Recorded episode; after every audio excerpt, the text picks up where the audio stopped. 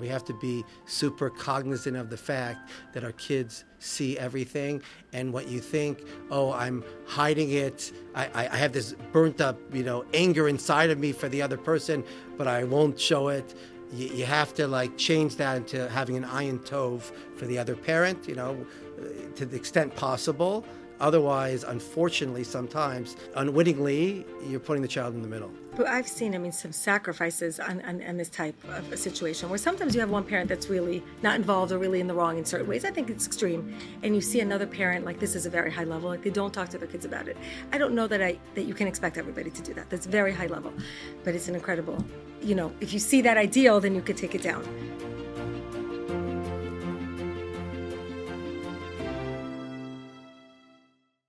Welcome back to the Jews Next Dor podcast, where we explore a different topic of our parenting hierarchy each month with the goal of raising the next generation of passionate and committed Jews. I'm your host, Rabbi Yair Menshel, and in this episode, we move on to the intervention component of our conversation on Shalom Bayis.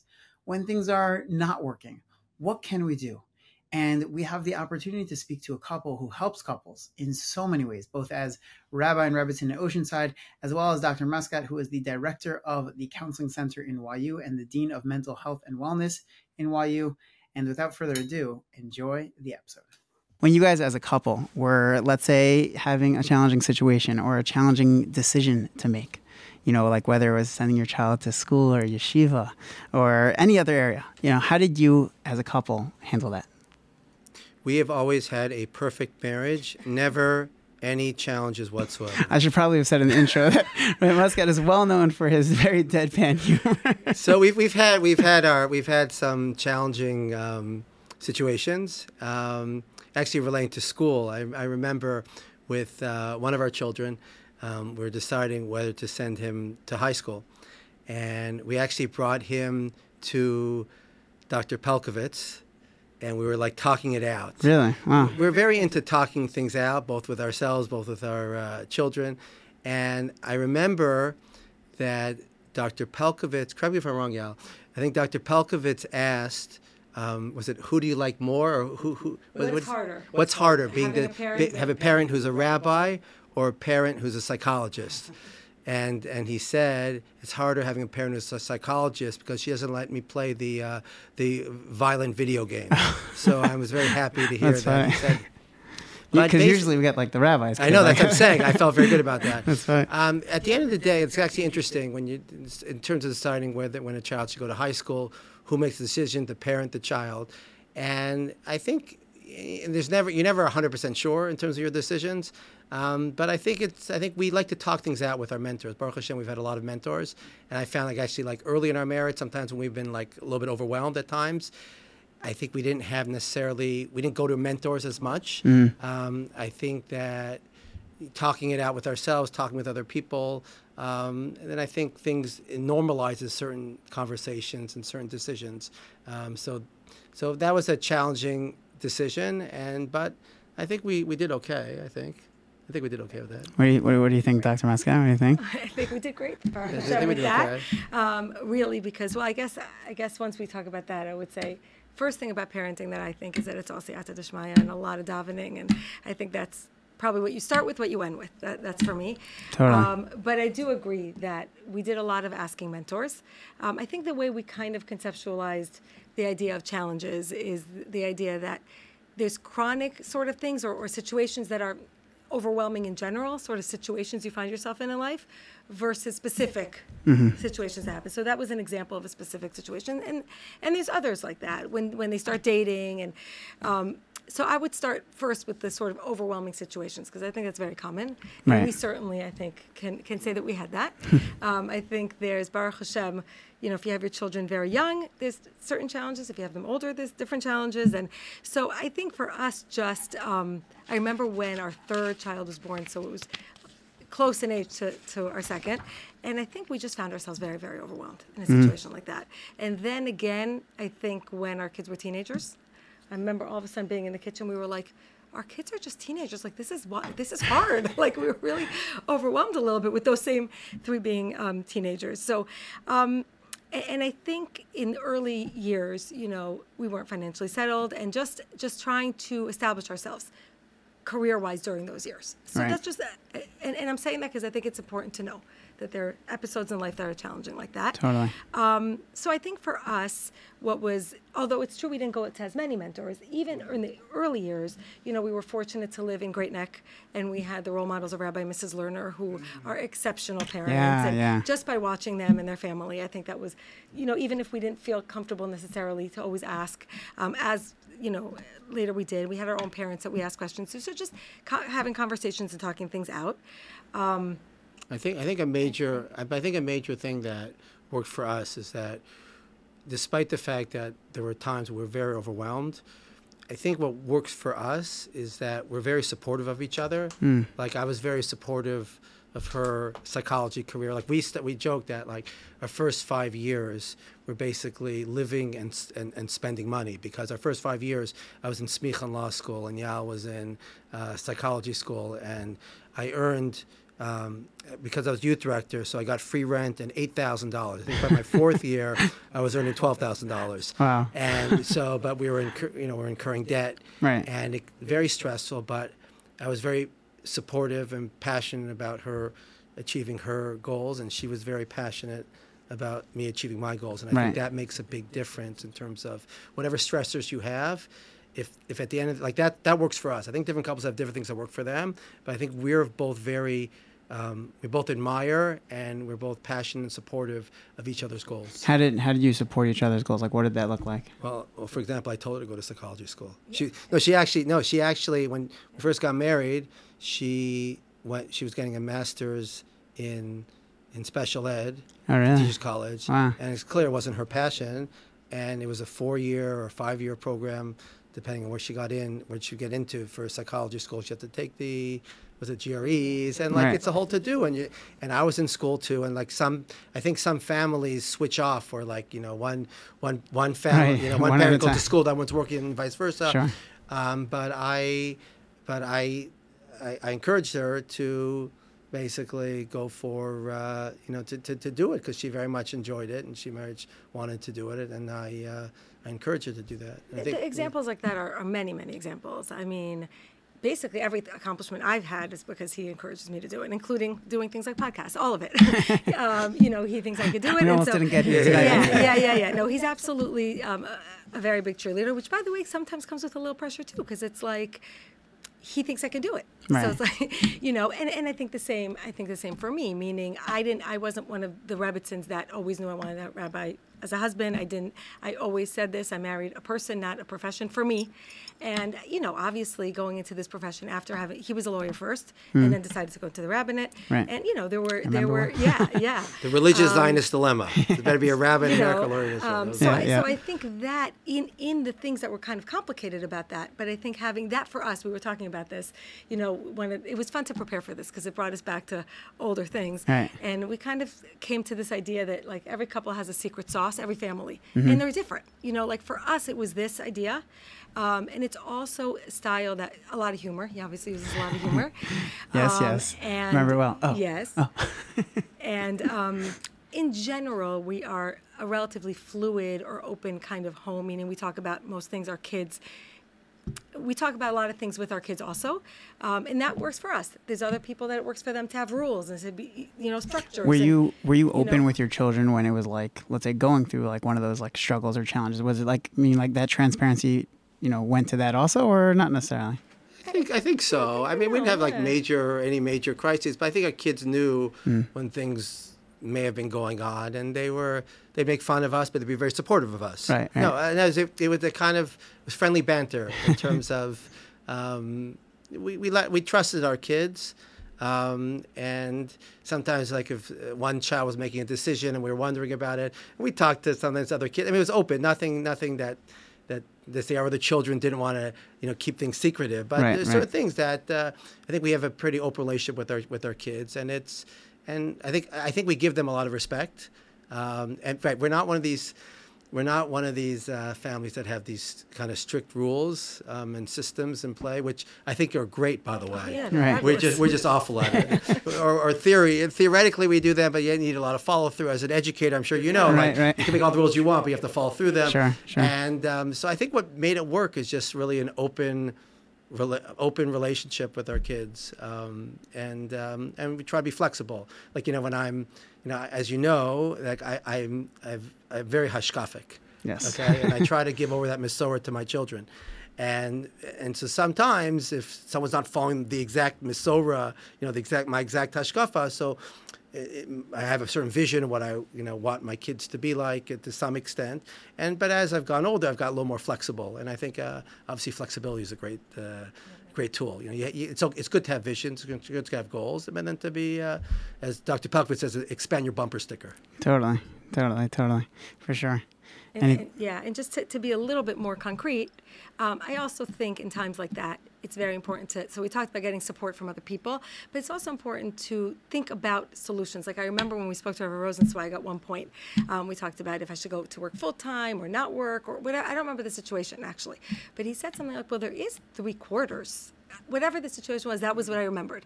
Meaning, try to implement solutions also. Get get so i think sometimes getting a babysitter getting cleaning help mm. um, things like that really do help. And i think you know i remember even with my last child um, i do remember somehow feeling a little bit overwhelmed. And i remember when my babysitter came the one who we still have to this day and he's 15 really? Because of this reason wow. that she i just felt calmer and i needed that and he sort of supports that so things like that, like actually trying to implement and support the things that the other person needs. Um, I think are very helpful, and I think the other things we try to along the way have fun at the level that we could afford at the time. Right. Um, you know, I see the young families are trying to do big trips. We didn't do big trips like that, yeah. and my kids are not so happy that we do them with my younger kids. Um, listen, there's nothing that unites kids more than ganging up against their parents. So that's that's, that's so true. You know, that's so true. So but it's interesting because one of the things that the themes that you mentioned is that together as a couple, you were very open with each other, and then you also said how that also was the, in the household that you raised as well. So it sounds like that shalom bayis that you you modeled is what ended up really creating that type of household. Right. Would you uh, say that that's an accurate you mean, statement? mean that where I the household that I grew up in? No, meaning uh, the household that you created for your children Right. is based off of the type of relationship Yeah, that you. I think it's yeah. I, th- I think that's I think I mean I think that's a key yesod in terms of raising kids and you know, I mean it's modeling for them. you Exactly, know, right. Modeling your behavior, modeling your relationship. Hopefully, it, it spills over to them. There's a whole big machlokas about this. Like to what extent do you have to actually tell your children sometimes? Oh, now I am taking out the garbage. you need to follow through, or do they like do they get things through osmosis Right, or right. not? So that's like a shaila. You It's a need good to, question. You need to do both, you know. But Right. but I, but no, I think we tried to model a a happy household. That's Rabbi Willig's very into that. You can have rules. You can have, you have to have rules. You have to have systems, but it always has to be a joyous household. And so we try. It's not always e- it's not always easy, but uh, but but we try. Yeah, I remember Perm seeing Purim. it. Well, Very, Purim- very, Purim, very it's Purim is a joyous time. But I remember like seeing it, seeing it No, in the your household. kids are and great. Yeah. That's, uh, So, This is nachas, I'm curious as um, as you know, as director of the counseling center, as Rabbi of Shul and Rabbi and Rebbetzin. So I'm sure you've counseled many different couples through, or you know, p- even pre being married, or and also, you know, in that stage of marriage as well. What what types of what, what would you say are like the biggest challenges that you've seen, and then I guess how did you counsel them? Well, the, f- the first thing I just want to say is that one of the greatest challenges, which may, may not be what you're thinking about, is that they come too late.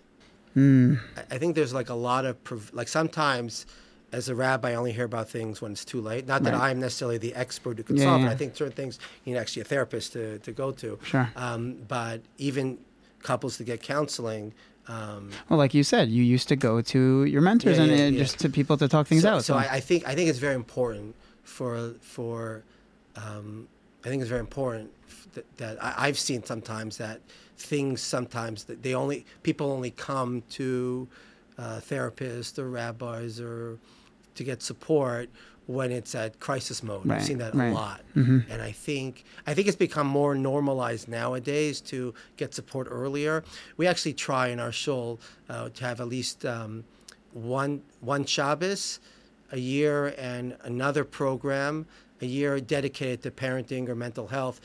Part of the goal is just to get people talking about it. Right. thinking about it. Right, right. I, I think like you know, like you know, there's like you know when you go to a doctor, right? So there's when you're sick, you go to a doctor, to get better, but then there's the annual checkup, there's preventative care, and I think that I've unfortunately I've seen it a lot where couples are, are not coming in for the preventative care, which Mm-hmm. everyone needs. Everyone needs to, to work on their marriage. Everyone needs to, to strengthen their marriage. And sometimes, unfortunately, they don't come until it's like uh, Right. until it's in crisis mode. Sure, sure. Yeah. Yeah, and so on my end at the counseling center, I think first of all to start, I do want to say that I think a lot of the young couples are doing great. A lot of the couples that we see are completely aligned in their mission. They really they have a good, Good. all the foundations that we need, right? Baruch Which are the trust, the communication, the interest in each other. I think they a lot of them do have that because I don't want to kind of get into a litany of issues and always, you know, but there are sometimes other kinds of things. So first of all, I think the red flags because I think I think one of your questions was about you know are there times that you definitely need intervention even in pre Yeah, and certainly yeah. if you see red flags so that's obviously the controlling if a person is not you know bringing not feeling comfortable they're not themselves um, any kind of physical abuse any verbal abuse a lot of criticism a lot of um, rigidity where one person really is not understood at all even Sure.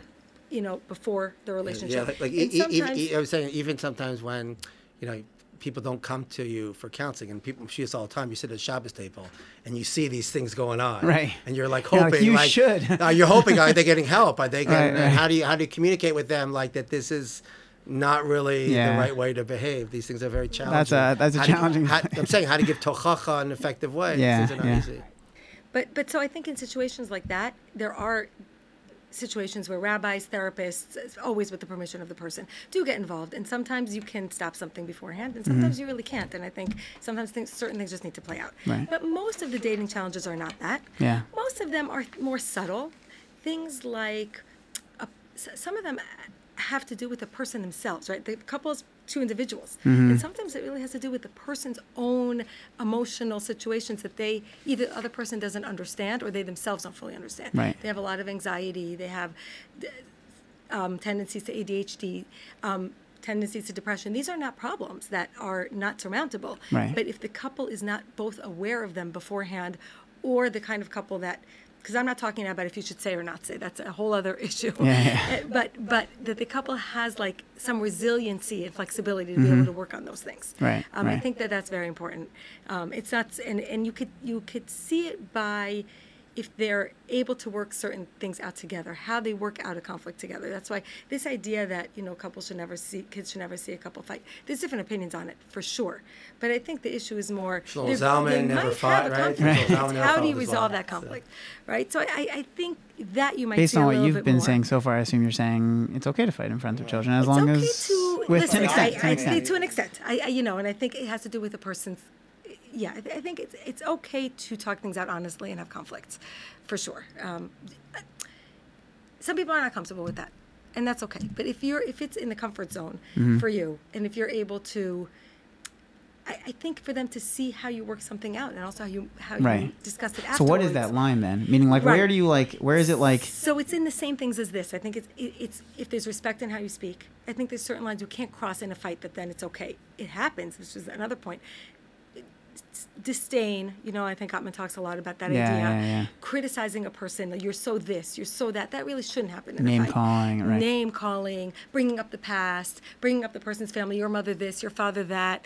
Th- those are kinds of. That's not a discussion about something that you disagree with. That Right. that's an attack to the other person. Right. Yeah. There's, difference, there's, different, there's difference between, I think, conflict based on stress and where you're belittling the other person. Mm-hmm. I think that that's where it becomes, I think, What do you mean? Ex- expound on that. Like, I more. think if you're making, if you're like making the other person feel small Mm. and you're embarrassing the other person, demeaning the other person, it's one thing to say, like, I'm upset and I feel bad and I'm stressed, but when you're sort of uh, more of an ad hominem attack, I think that's.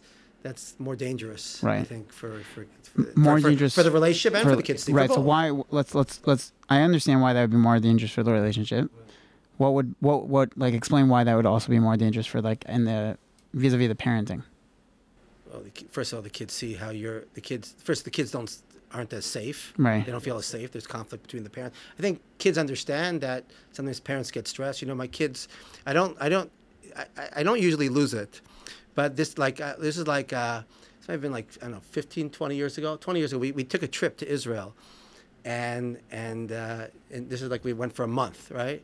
And the money was tight then, so I had everything like you know Very planned out. very very planned out everything, and and we rented a car, rented a car, and we got a free parking space from a congregant and a free apartment, and like, but it was a very narrow. It was very like a narrow parking spot Yeah. in Yerushalayim, one of these narrow streets. And I remember how like I was trying to pull out one time, and I like scratched oh. like the side of it, and I, I, Ay, I didn't know how expensive it would be, and I lost it, whatever. And, and I still remember, my kids still make fun of it, make fun of me to this day because I, I, I generally don't lose it. Right, And so th- that's fine. You know, it's like once in a while you can lose it, and they, they, they don't, they don't, they, they make sure that I remember. That, fact that I moment, lost it. right. They were But that shows They that it were was like scared, so, actually. you know, Yeah, so out of That- character. right, It's out of character. So, so listen, it has to do with frequency. It Sure. has to do with. But again, I wasn't attacking. It was it was my own chisaron. right, everyone right. has their own chisronos that they're working on. I- Sure. No one's perfect. So everyone has their own chisronos, and, and things always get to them. And it's what's normal, what's not normal. You know, it's it's not normal to have. You know, it's more challenging to have a relationship when sides are attacking each other. Sure. And, uh, or silent fights where there's not a lot you know kids see those things also if they- like no you know lack of communication lack of connection between Right. the parents um, they don't talk about the things that bother them but everybody else kind of knows that they Right. do Like this You know, elephant in that's- the yes, room and yes, walking that's on also, eggshells. that's also i mean i don't know if you're going to get to a little later sort of how those things can affect but kind of So like let's you talk say, about it now. What I mean, how how does that affect the children? That like what you were saying, like they they see it, right? So how which one would you say is worse? Is the is the silent fights worse or the you know the attacking? i don't know if you could uh, s- Yeah, it, it, it depends really. In other words, it's. I, I, it- let me ask you. I can, I can throw it back at you. I could say like, how would you feel if you're ignored or if someone screams at you? So you know, I remember when I was my early years when I was an attorney. I still remember this. When I was like a first year, uh, were, we were on a deal. There was first. I was the first year associate. There was a senior associate and a partner, right? So I remember that we made we made some kind of mistake, and the partner was like screaming at the senior associate, but he wasn't. He didn't even acknowledge me. So like, like who's worse, right? so like I wasn't even in the room. So like to some extent, you know, if if someone is quiet because they say they need they, they it's they have difficulty expressing themselves, they need to they need a timeout. It's different if it's like viewed as like ignoring, you know, like you say, Right, you know, right. you want, you know, uh, Kadosh Baruch Hu wants you to scream at him rather than ignore him, or you Right. want a Kadosh Baruch Hu to punish you than can just completely ignore you. So like, so I, it, it depends. If the silence is like in a, is it, if at least my view at least, if it's like a proactive type of silence where you're ignoring someone, you're not, you're not even, you're not even goris them. Because then you don't even know what's going on in their head. Saying. you're So, like, but then you're showing feels- like you don't matter at all, Right, right. versus just having the. Obviously, if it's abusive, so that could be worse. Like, Right. so it depends on the nature. But I'll leave it. You're the expert. no i think also it has to do and, and is a little bit look at that Sean bias. hard to explain a little bit. not the bit, expert in doing it. I'm uh, in, in diagnosing it. In diagnosing it. Well, actually, it's also a, like a style thing. I think we're I think we're talking a little bit about style also. Yeah. Like like you have to be comfortable with what- what your style is. I remember I went to a Gottman conference, Hmm. and he talks about stonewalling. He talks about this concept like if you're having an argument and the other person is ignoring you, you know that's called stonewalling. Mm-hmm. Now that's not what happened with us, but sometimes. Jonathan is more, and that was, you know, you have to know your styles. He he will more keep to himself, Mm-hmm. like he said, um, when he's until he's ready to talk about something, um, or sometimes it doesn't need to be talked about. So I came back from this conference all gung ho, like we're not gonna do that. We're gonna, you know. And then the first time something came up, and he like right away said how he felt. I was like, you know, what? we're not doing that. that particular thing, like that doesn't work for us. So, you know, we always talk about that. Um, and uh, you know, so I think I think balance. I think, you know, look, I, you, one of your questions was the idea of like how how can a negative relationship affect? It's clear that it has effects. First of all, it makes kids sad. It makes them feel unsafe. Right. What it also does is it makes them unable. If you put it the other way, a good relationship allows a child to spend time developing himself. You know, sometimes people will mean? say to me like, "My child is so." Like, like they're so overly emotional, or they're so, and and you know they make a big deal out of every little thing. And sometimes I'll say to them like, you know, some some of these things are luxuries that they're able to do because they're in a very good foundation, a house with a Mm. good foundation, and they feel safe enough to develop these, you know, to develop themselves with all the ups and downs and acting out and all these kinds of things that they have to go through. Wow. You know, when you're when when there's conflict in the home, the child's resources, like they're not able to, the parents' resources are taken up in that. And the child is alert. So it can develop into people pleasing. You have the one who always wants their parents to be happy and they feel it's their fault. Mm-hmm. Right. You have the one who doesn't know how to express their feelings.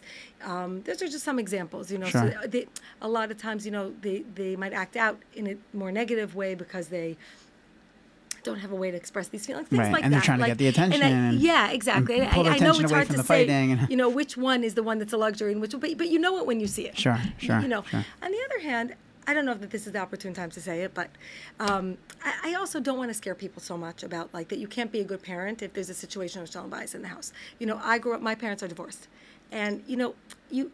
A couple of things I want to say about that. First of all, my parents are big role models for me for parenting, even though Right. Right. um, you know, I come from a divorced home. My mother's super involved in my everyday parenting, and my father also in bigger picture things. So that's number one, I would say. Number two, I would say, is there are ways to do it that are less impactful in negative ways. So, so we, we talk about that. These are things I see also. Um, obviously, some basic things about putting kids in the middle. You don't want to do things like that. Right. But also even things that are like a little bit more like I do see at Stern College certain things. I hope it's okay to say it. Like when when parents are not able to get along about finances, Hmm. even in college age, to the point where there's holds on their accounts because this person won't pay because of that. Per- Hmm. Right, it's right. horrible. Then you're Yeah. constantly reminding the them chi- of these right. things, and you're you're causing so much stress. So I, I just I think it's important to say that you know I don't want people to feel it's black and white. You know, great shalom bayis, great parenting. you know. Totally. It, there are ways even within that. Sure, Um, sure. If you're attending to the child and the child's needs and they're It's not hard. neglected. It's hard. It's though, hard. because I think if you're having challenging Shalom Bayis issues, then to some extent, I think very often you want your child to like you more than the other person, and then Mm. That's so unf- interesting. then unfortunately, you can, whether intentionally or unintentionally, you can badmouth the other the other parent uh, in front of the. Either, sometimes you may, you may not say something, but the way you act in a certain way, kids see a lot of things that parents don't think they see. Right. It's And- true. And Kids notice and- everything. And kids, kids notice everything. I mean, kids are resilient. Kids Yes, are yes. kids are more That's resilient true. than we think. That's true. That's true. But at the same time, kids see everything, and um, it starts with uh, you know as you're, you're an, an educator, administrator, um, so, and and you know sometimes you know if a, a student says I didn't say that to the teacher, oh but how you said it, your body language, Right. obviously it implied something, and Sure. the same thing apply, it applies not just for kids but adults as well. Um, how they speak to children about the other parent who they're having shalom bayis issues with, Totally. uh, it makes a tremendous difference. We have to be super cognizant of the fact that our kids see everything, and what you think, oh, I'm hiding it. I, I, I have this burnt up, you know, anger inside of me for the other person, but I won't show it. You, you have to like change that into having an ayin tove for the other parent, you know, Right. uh, to the extent possible. Um, otherwise, unfortunately, sometimes unwittingly, Eh, you're putting the child in the middle. It's true. But I've seen, I mean, some sacrifices on, on, on this type of a situation where sometimes you have one parent that's really not involved or really in the wrong in certain ways. I think it's extreme, and you see another parent like this is a very high level, like they don't talk to their kids about it. I don't know that I that you can expect everybody to do that. That's Yeah. very high level, but it's an incredible. You know, if you see that ideal, then you could take it down. Right, right, you right. know. Yeah, totally. And one of the reasons that we're talking about this, and this is very early on in our whole entire podcast in general, is because the whole podcast is built based off of Maslow's hierarchy of needs. And, you know, we created our own parents' hierarchy of needs. So we went through building relationship with a child, then child safety, and now we're talking about shalom bayis because in order for the rest of the things to come is you th- there needs to be that harm, you know, that harmony and that, you know, mar- marital harmony in in the in the home. Otherwise, it's just it, it is going to be challenging. I'm not saying it's it's it's the be all end all, but it is it, it, it no, it, it's absolutely a foundation. Right. Absolutely, it's a foundation. So let's let's go through like Yeah, I- what do you do actually? Meaning wh- how like take us step by step in a way of like couple comes to both of you, right? Either in the shul or in, in you know in YU Stern. What what do you how do you counsel them when they are dealing with that shalom bayis and they're, they they they see it's affecting their children? What do you what do you do in that situation? Uh, Well, I think you have to. I think you have to break up the shalom bayis piece first of from the parenting piece, because you have to solve. well, You first try to solve the shalom bayis piece Right, right. to some extent, um, because it's not necessarily like if there's no shalom, if there's there's struggling with shalom bayis, okay, then we have to see how do we manage Sure. with that.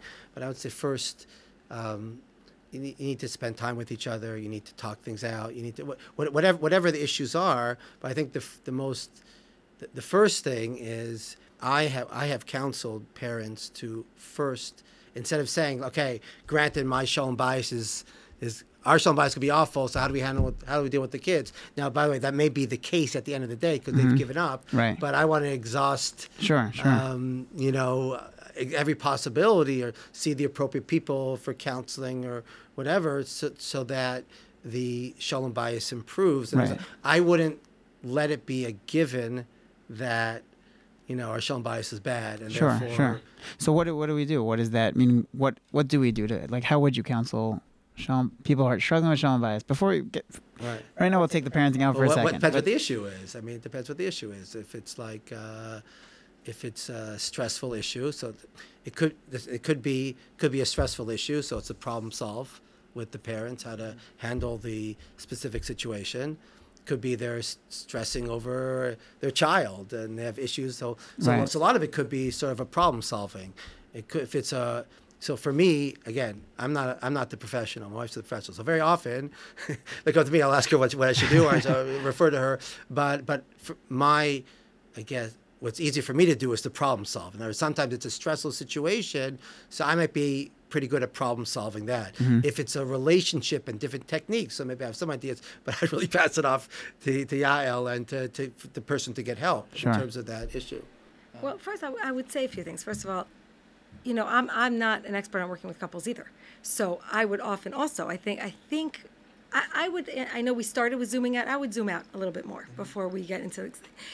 You know, I think if you're able to see patterns in a relationship early, so I work with people uh, sort of younger, Right, pre- on pre the- it, right, right, right. Um, so if you're able to see certain patterns early, the things we talk about are a lot. I know we mentioned this, but a lot of flexibility. Mm-hmm. So almost like working with them on benefit of the doubt. We spend a lot of time. That's a way of putting it, but really there's other theoretical ways of putting it. What would what is the other person? Why would the other person do this thing? Why would they not give you a present on your birthdays? You know, if you told them a hundred times that you want them to do it, Right. why would they continue to?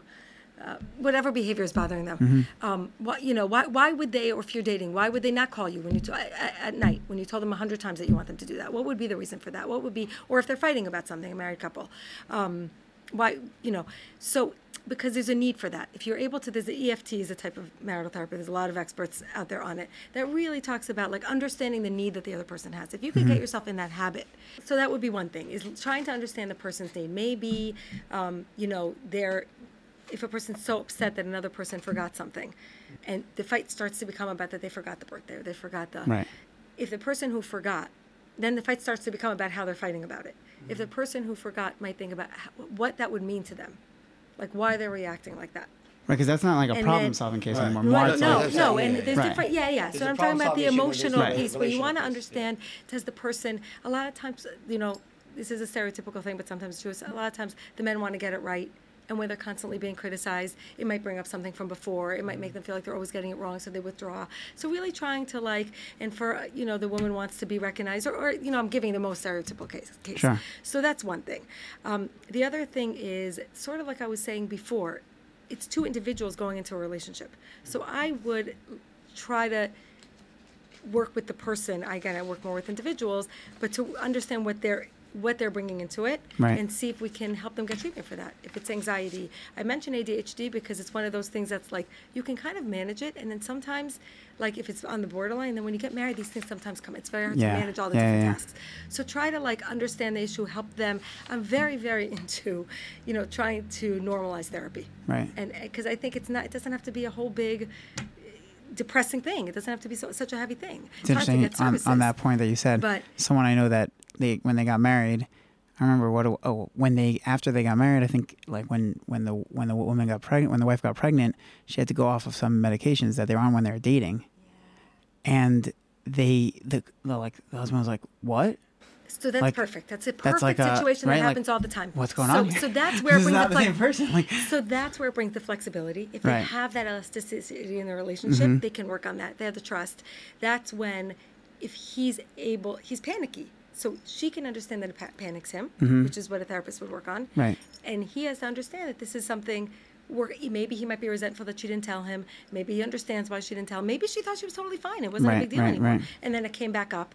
That's a perfect example that somebody would come, and that's when we would tease things apart a little bit, kind of like what you were saying maybe you should talk to somebody about this. Definitely get in touch with a psychiatrist. Somebody talk to him about why this might be affecting her like that. Sort of a calm, and maybe call in if there's no parent available, a friend, somebody to, it's not so realistic, a friend, but somebody to come and help out or, or somebody raise money. Sometimes Jonathan, you know, raises money in his, in his, we would totally pay for a night nurse from the shul fund if a situation like this came Wow. up, rather than let it fester, fester, fester, and turn into something worse. So it's an exact example of something like that. Go to somebody, maybe there's a solution. There's a lot of unknowns that pe- people are just not aware, and like they're not. Sh- they they think this is not normal. Right. And if you just Exactly. if you just get them to speak to us, said, yeah, yeah, it happened to me. Yeah, yeah, it happened to this. Or they just don't even know what to do. They don't know what to do, and they think that- like we're the only ones that this is happening Exactly. to, right? Very into sort of, you know, um, and then there's so skills also. You know, you want to teach them skills, and then there's there is a real value to couples therapy. So I do want to say here, like again, I know we talked about pre, but even at YU, we're trying now to start a program. Um, we're actually dealing with. I don't know if I'm allowed to say it on the podcast, not so official, but um, with Ezra from New Jersey, we Oh, want to cool. arrange a program for all YU students to be able to have premarital a premarital session. Um, Wow. act- yeah, premarital session. very cool. And afterwards, a postmarital, and um, and then to be able to provide them at a very very steep discount a person to meet with if there's some kind of crisis. We're actually talking. I don't know if you've met Avi Michelle. I don't know. Yeah, sure. Yeah, so Avi, we're talking a lot to Avi, who's wonderful with this kind of a thing. Wow. So that because we think it's very very important for personalized, right? There used to be a lot of these workshops, but if it's not totally personalized, somebody that true. then it's harder to find. It's harder to go for the help. Our, my whole thing is it's harder to find the help. Well, are there things? Let's actually zoom out a little bit more. Um, yeah. Even are there things that the couple can do before, let's say, they go to someone else, or or would you not even recommend that, or would you say like, no, let's just you know immediately try to go to someone else? No, for sure there are things. Um, I mean, obviously they should try to talk, but I'm saying like, what are there practical things that uh, that you would recommend before? I yeah, obviously it depends on the issue, but I'm saying like you know if it's a problem-solving issue, or if it's a relational, you know, depending on what it is. Yeah, I think I think um, obviously we we talk a lot about the date night thing. I think for some people that's unrealistic, but finding a way to to do to have fun together somehow else. I know it seems pretty basic. Um, So I'm saying, I guess, really. no, I think it's a great question. Like, are there healthy habits? Yes, that healthy couples habits can that a get couple- into. Yeah, okay. Healthy habits I mean, that couples before can they get even into. before they even get Yeah, into no, Yeah. date going night's, yeah, date night's very important. That we, we, we, we, there were times in our marriage we were good at it, and sometimes we Yeah, we're weren't. not. weren't as good Well, at it. we're, we like to travel together. That's one thing. Hmm. So you know, we're, we're, you know, but whatever that thing is for you, if you can do that, Yeah, I tell couples even even means go out for ice cream for like an hour. Like I said, it doesn't have to be the most expensive date. You Right. spend five bucks or ten bucks, go out for ice cream. Just an hour where you're not talking about bills or kids or other things. Because when you were you were dating before you got married, you weren't worried about all these different things, and now you're all the things going on. So it's important to continue that uh, on a regular basis. Try to find. I feel that with certain things in life, like you know, you, you know, you want to get a job, so you know you have to do this in college, and, or you need to earn a certain amount of money, so you, you, you know what you have to do. It's very fixed and very rigid, concrete ways to achieve certain goals. When it comes to marriage, there's it's very intangible. What's a good marriage, a not so good marriage? What's a part of it's what you see. You see different people have good marriages, but it's very hard to concretize. Um, so I think people may not spend as much time thinking about. They think about how much they're going to buy a house or how they can get their next job, but how to have a good marriage. It's not so concrete. I always I always compare it to like you know Sefer Devarim, where like you know the Bnei Yisrael were traveling 40 years in the desert, and like we finally got it. We finally are reaching Eretz Yisrael. We're so excited. We've achieved our destination. We've reached it. We've reached our goal. It's all amazing.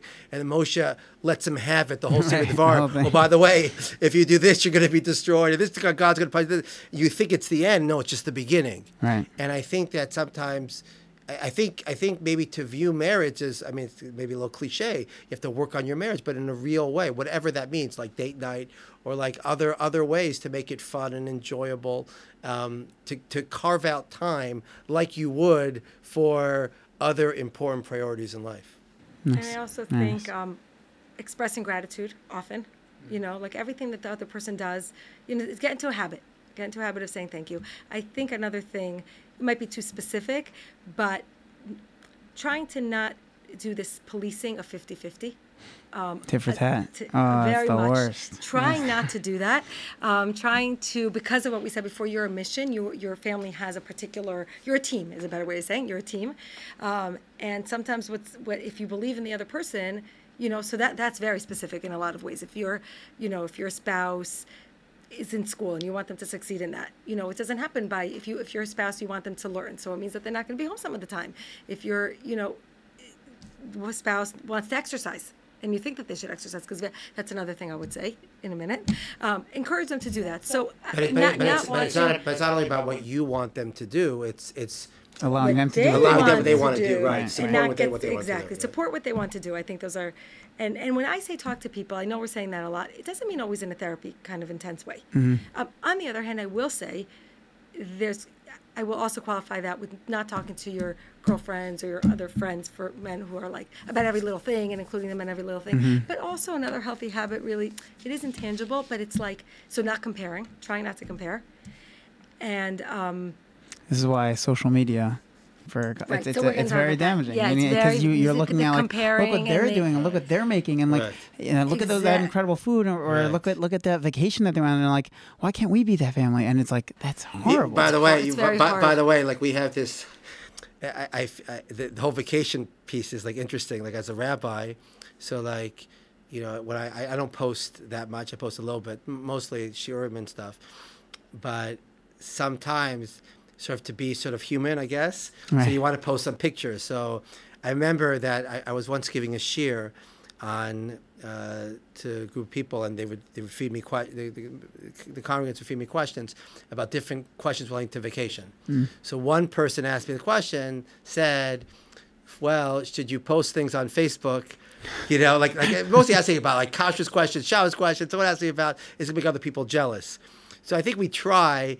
Um, we, we, we try to do one po- and I'm, I'm not judging everyone has to do their own thing. For some people that's their photo album when they post on Facebook but I remember speaking with Rev Daniel Feldman uh, about this issue and, and, and sort of struggling between um, making yourself I guess human to your congregants a little bit versus um, you know having people potentially be a lot of people are very happy when they see you go on vacation they're very excited and they're happy what you're doing and people genuinely happy and other people some people get jealous Some people raise their eyebrows and like, Yeah, oh, yeah, yeah, look at the look what the rabbi. yeah, did." look what the rabbi did, right? So anyway, so the so so so we try to. I think we do maybe one or two posts of some pictures, but we uh-huh. don't go overboard. But this is an interesting question in terms of how you use social media and how it affects people of being jealous or they think that everyone else has the most perfect life. Right.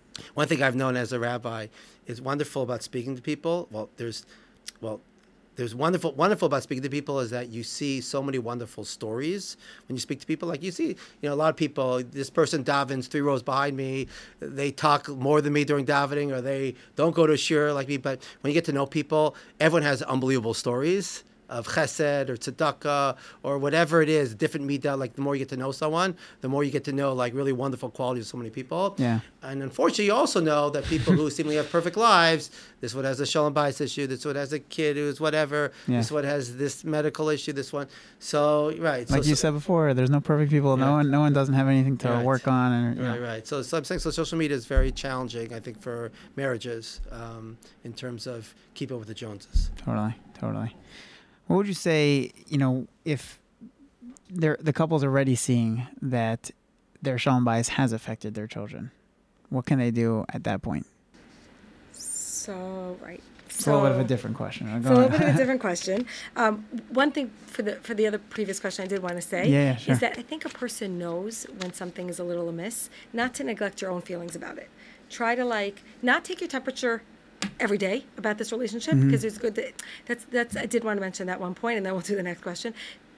Try to get in the habit of being able to let go is I think a healthy habit. Meaning if you had a fight one day, try not to carry it over and over and over and that really impacts parenting too i've seen people give a punishment and then if they don't like the way the child handled that punishment they give a punishment on the punishment. Go further, right? so you know i think that's also a healthy habit is to try not to do that and also not to neglect yourself if you're worried about something bring it up You know, don't, don't it's not going to go totally. It, sometimes it goes away by itself, but if you're really feeling it, you know. Yeah. Um, well, before we get to the next yeah. question, you had mentioned something before about exercise. I feel like you wanted to say something. Oh, just just I, I I think that it's very important. Like, well, you really said it after I said it, which is don't impose those things on the other person.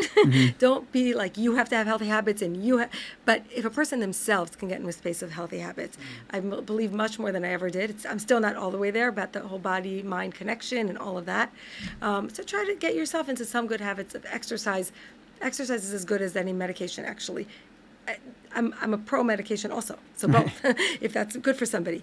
Um, but that's just an example um, Got it, to got it. allow yourself to, you know, have ways and outlets for yourself. I think is also a healthy habit. Yeah, yeah.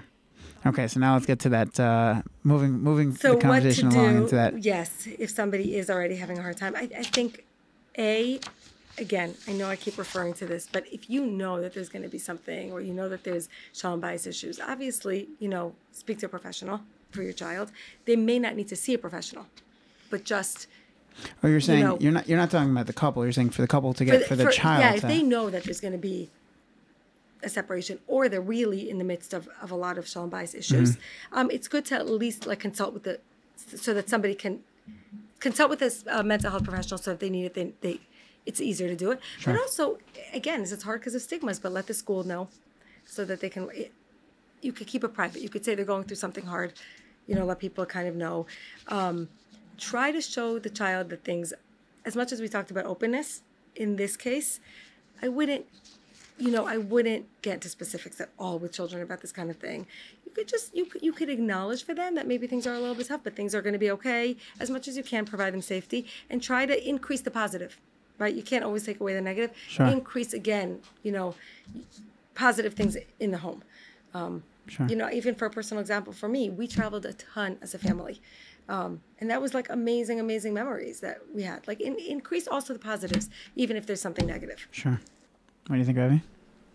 I, I don't have anything to add. I, I think she's right. I mean, I, I don't I don't have anything to add. I think that I think it's good to be honest. I think I think parents it's good for parents to be honest with children enough to make them feel safe with like you said without going to specifics. It's like it's like a general question like uh, I don't know after 9/11 many years ago, right? When they said what should you tell your kids about what's going on or terror in Israel, you know, really serious things. So the, I think the answer is depending on the child's age, you tell them you they're worried to some extent.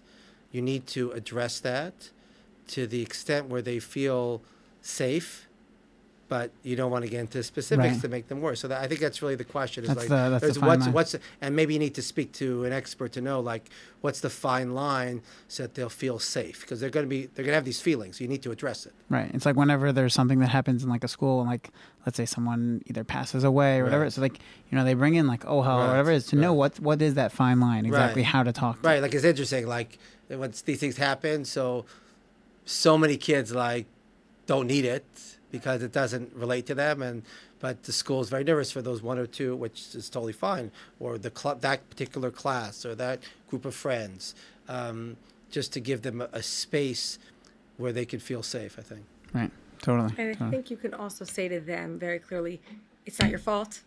You didn't do anything wrong. You don't have to worry about this. Take the burden off that you don't have to worry about this. And then what I said before, try very hard to, not, and also to not put them in the middle and not put strains on them. Like not, not to try not to put obstacles in front of them, Totally. um, if you can. totally. Make it smooth. I'm curious. This is a little bit of a tangent, but I'm curious, especially because like we're t- a, a rabbi and a rebbetzin. Would you say that there, like the shalom bayis challenges affect, besides for the emotional makeup of a child, but also affect the religious development, or is that is it more, you know, is it less connected? I mean, it depends what you say about religious development. You know, there there is part of our mitzvah, so what's called bidom lachavero. So, so, Right, so that's- no, no. So, I mean, I, I you know, I, I'm not sure what you mean in terms of. More in terms of their relationship with Hashem and the way that they feel devoted to, you know, growing in their avodas Hashem and you know tefillah and Yeah, you know So- just mitzvahs and so Torah. learning I, Torah I in think it could work in different. It could it could work in different directions. I think that listen, the, the best form of there's a mitzvah of tochacha. The, the Gemara says nobody knows how to do it, right? or there's a the machlokes, debate. Some say uh, nobody knows how to give tocha, no one knows how to accept tochacha. Yet there's this mitzvah. So what's tochacha mean? It means that to the extent that you could be effective at influencing someone, because when if, if, you, if, if they're not going to listen, this mitzvah not to say anything. But to the extent, but also if you could protest, you don't protest, you're held accountable for the sins of whoever that you could have uh, changed their be- behavior. So parents have, it seems to me, parents have the best ability to to directly affect their ch- child's spiritual well-being. So to the extent that the parents have a healthy relationship, which if they have a healthy relationship, there's a greater likelihood that they're going to have a healthy relationship with their children, and and therefore they have the best ability to model and to educate them in their religious development. At the same time, you know, sometimes you have situations where religion is an escape for some people. You know, if kids are having, you know, they're having a horrible situation at home, right? Then they go and maybe they'll find God or they'll find the Rebbe or Well, find someone we could else Call it soothing. soothing. It could be soothing. It could be a You're solution. Not can be the necessarily solution. right. Not necessarily only an escape, but it could be something Yeah. a haven. You know, could be comforting Interesting. for them. So, so it's not always. I'm saying it, it's not. It, it, it, sometimes kids, you know, find or you're right, f- connect to something, connect to religion Right. when they don't. But they have, you know, when when they're when they don't find comfort at home. Again, I wouldn't. I wouldn't say that's the that's the path that we should choose. Sure. But I've seen that. It's uh, interesting because I like. I guess I always thought of it as like people have said that you know the parents are in a way like modeling like how Hashem is like a, a Right, parent for us. right. So that's like how I thought. But what you said is is a totally different aspect of it in terms of that the parents if if they're having shalom bayis then they're going to be able to best give to the children which will then you know help the children to grow and develop which has both emotionally and religiously Right. but that, that's such a different you know element to it Right. But, I mean, you're right. Also, like in other words, the I think it's true that you know because the Kamish of kibbud for parents, kibbud for God. Right, Religion right. talks about that. The, the idea also that there's notion of gratitude, respect for authority, respect for Kadosh Baruch Hu. Mm-hmm. There's this obvious relationship between the Ben Abba and Ben Chavero. So I think that's certainly uh, well Sure, taken. sure. Would you would you say that you've seen any changes in the past like let's say 10 to 15 years of like what the shalom bayis issues are or they're more or less the same themes? Um, so I know we spoke a little bit about social Right, media, I so I feel think like it that, touch, feel- that touches yeah, on it that a little bit. on it. so a little bit, bit. So so first of all, in the positive, um, I think it's more normalized to, Hmm. to go to, to go to get help since uh, That's a good mental health. The uh, I mean, a lot of children, teenage children, are seeing therapists more than ever before. A lot of young adults are seeing therapists more, more than before. So that's a it's a positive thing. It's becoming more normalized. Um, and the, the negative side, so there's the social media piece we've, we've spoken about. Um, I think, and there's a tremendous. I think there's there's more. I think Azel Asher Samech Bechalko is under attack. What do you mean? In oh, meaning words, like that concept of like looking. uh, looking for other people. Sure. The the the pressure financially, uh, that and and financial pressure places potentially places strain on marriage. right, right. Um, I think also that with with there's less of a connection. I think there, I think we're more disconnected from each other because we could have our you know I say like we when we got married I, we didn't have a we had different iterations of whether we had a TV or not. I think we started off we didn't have a TV when we got married. I think there was a time when they were in Passaic we were like the Shabbos guy that had the TV. You come over for like uh, Super Bowl, so we would come over. But so I think there were different iterations of it. But I remember, I remember that like if we if we ever want to like watch something we there was like one screen and we it was a conscious decision and we'd all come together and now like everyone on their own device can c- completely disconnect so Yeah. that that has its own um, Sure. challenges and i think there's another challenge because we're a fast-paced society i think that people think that let's say in shalom bayis we can solve the problem right away and because because we like we know that we go to the doctor and let's say you know you uh, break your hip or you injure yourself physically you know the doctor says there's going to need four weeks of physical therapy so like you accept that but I think when it comes to like shalom bayis issues or maybe mental health issues again, which are more more inta- intangible, we want the solution right away. Just fix it. You know, fix it right away. Mm-hmm. So And true. I think that today's day and age, because of the fast-paced world, we you need to give it time Mm, to like to deal with the issue. I mean, I guess the whole machlokas. Uh, this is beyond my pay grade about like you know behavior-based therapy versus like uh, psychoanalytic therapy and or whatever. The uh, in terms of like just. The, do, do you change your behavior? Do you just change your actions right away? Or but a lot of it is really processing and talking about it and speaking about it and reflecting, and that takes time. And I think people aren't prepared. So to put the true. time, People are really not willing to anymore. Right. It's very true. Very true. The Amazon and the everything is just Right. so quick, and it's like we're not willing. It's so true. It's such a great point. And I also think there's a lot of escapes. I don't, I don't know that the problems are worse or better than they were, but I do think that the, the, there's it's a little bit easier to get addicted to certain things, um, and those things create their own problems. So What do you mean by addicted e- to- Even like the internet or things that people watch, or it, it, there's so much stress, and people have these easy ways to escape, and then they don't know how to cope. Go back to that. The coping skills are really are really pretty weak. Um, I do think COVID also. I don't like to throw everything on COVID, but you know, I, I think I- so for kids, meaning like they didn't they don't remember how to have social skills, so to speak, from that. Yeah. yeah. Um, so that's an example of I think what's happened altogether. Like people just don't have the same level or ability to cope with things maybe as they did before, Hmm. um, because I think they're not as patient and because the frustration tolerance is so Yeah. low. Um, so I, I, I think I, I, happen to think the stresses have become very high. The more things we have, the more stress we have. Also financially, and I think the financial it's stresses are, are crazy. I mean, I don't think we, I don't think my kids could do what we did. We talk about it, we laugh about it, but it was manageable. It really was manageable to live on that amount of money. We did it. It's not manageable today. And I think that really is a very stressful thing. Um, on the other hand, I have to tell you, uh, so my kids are going to chinuch and all these other things. So the idealism is still there. You know, Right. it's still, it's not, it's not It's true. It's true. It's true. I'm curious to as as we get to like wrapping up, if you would choose between children enhancing a marriage or children placing stress on a marriage, obviously it's there. There's a little bit of both. But which one would you say is more correct? I, I think the answer is yes and yes. I know it's a tough right? question. It's, I know, and I. I love the question just because it's it's an original kind of a question, but I think it's obvious that listen, obviously children are a complete and utter complete bracha in every single way, and when somebody doesn't have children, it's extremely tragic, and Mm-hmm. the whole that that you know it's impossible really to fill that void. So I, I think we have to. So clearly, it's it's you, you're talking about Maslow's. It's perfect for this. It's happiness on another level. It's not happiness on this level. It's not happiness on the basic level. Um, research the- research really does show it's just a mixed bag. For some people, it's it's objectively stressful, even if you're excellent at it and really it's objectively stressful. And there are studies that people's happiness goes down because of that. Yeah. But that also has It also comes back to what you were saying before in terms of like how much do you have, how much coping skills do you have? If you have the coping skills, then it's just it can be amazing. It It can, can it be- can, it- it can reach the highest of heights. it can reach the highest of heights in many different ways. Um, if you, so, it comes down to all these other factors. Research does show if you're able to get enough sleep, sleep has a lot to do with it. A good marriage has to do with it. Financial has to do with it. So if things are in a good space and good, then then they also enhance it, even on the happier, even on the basic level. Hmm. But I think we can also say it's a meaningfulness thing. It's a it's a happiness that's a, a deeper happiness. It's not, it's it's it's meaningfulness. That's all I could say. It's satisfaction. It's also it's nachas that comes, you know, slowly.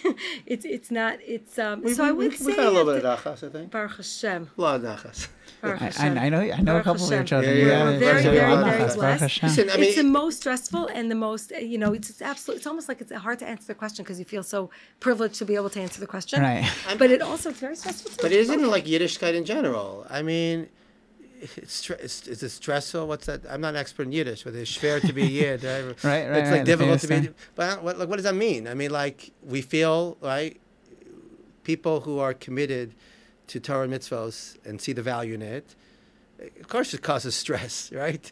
You know, she, you know, Shiva tuition, which is probably another podcast, another talk, right? And saying like the, the expense, the, the there's a lot of work, right? But we believe in it, and and, and, and, it's and it gives us, it gives us so much bracha. The challenge is, I like to say, and I think it's true for parenting as it is for Yiddishkeit in general. You know, we say Shema Yisrael Hashem Hashem Echad, right? Which is Kabbalas Ol Malchus Shamayim. You're accepting the yoke. You know, it's like a heavy burden, the yoke of a Kadosh Baruch Hu's kingship on you.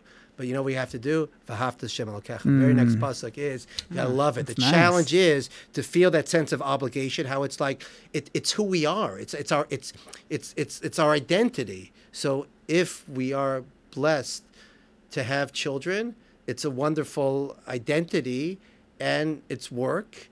But like we, we learn to love it because we realize it's, it's it's who we are to the extent that we're blessed and privileged to have children. Yeah. And, and it just as a, a, a, a concrete example of that, our daughter just graduated Einstein. Mm, Mazel Uh, yeah, is it Baruch Hashem a huge accomplishment? And in the graduation, they let you bring your children, and it's such an incredible sight to see. But no, yeah, no, they let you walk They on like- stage. They walk- they- no, no, they can walk on stage they, with they your walk children. on, sta- on, on. So you see the from graduates, Yeah. and Baruch Hashem, they're walking on the stage, the ones who are privileged to do so with their children. She It- walking it's with a value, and children. it- it- this is our belief. This is our belief. This is what you know, and and you know, you look at families that are so large, and you're like, oh, you know, that that's the dream. Not everybody could do it, and not and not it's not right for everybody, and not those very huge numbers might not be, but but ultimately, it's it's the meaningfulness that comes from it um, the more you can be aware of ways that it might be challenging without one thing I really don't like. I hated this when it happened to me. Oh, you know, when you're pregnant and they're like, oh, get your sleep now. Like, I don't like scaring people, like, it's miserable. But it is, you, you have to recognize it can, it, it's, it's stressful. Right. You have to be realistic. It's, you have to Yeah. be realistic. Totally. Any uh, as we wrap up, any any final message from uh, from Um, so, like I said, I think it's a, uh, I think for those who, it's a bracha to find a soulmate. It's also work. It's a bracha to have children, and it's a lot of work.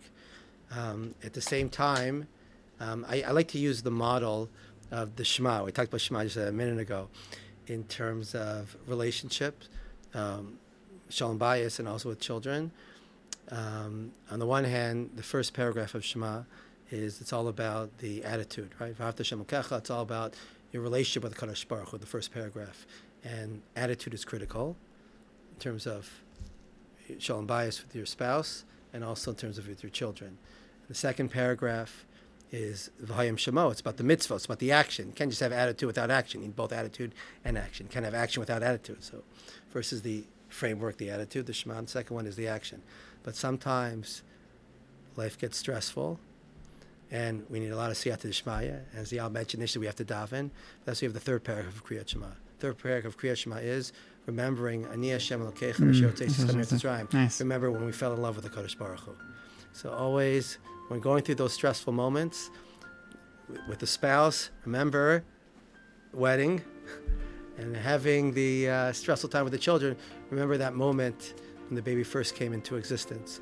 And remember those moments, and hopefully they'll give us chizuk and strength to carry on the holy mission of marriage and the holy mission of having children. Amen. Amen. Wow. Thank you so much to both of you. This was such an incredible pleasure. A pleasure to sit with, with my Rebbe from high school and to sit with both of you. And uh, really, Thank wow. You. You, you were saying in the beginning, like, what if we don't have enough to say, whatever? Oh, an hour and five minutes, we're good. You, know, you guys were amazing. Thank you so It's much, very really. nice to Thank you. see where, where you've come. Thank you so much. Thank you. Thank you.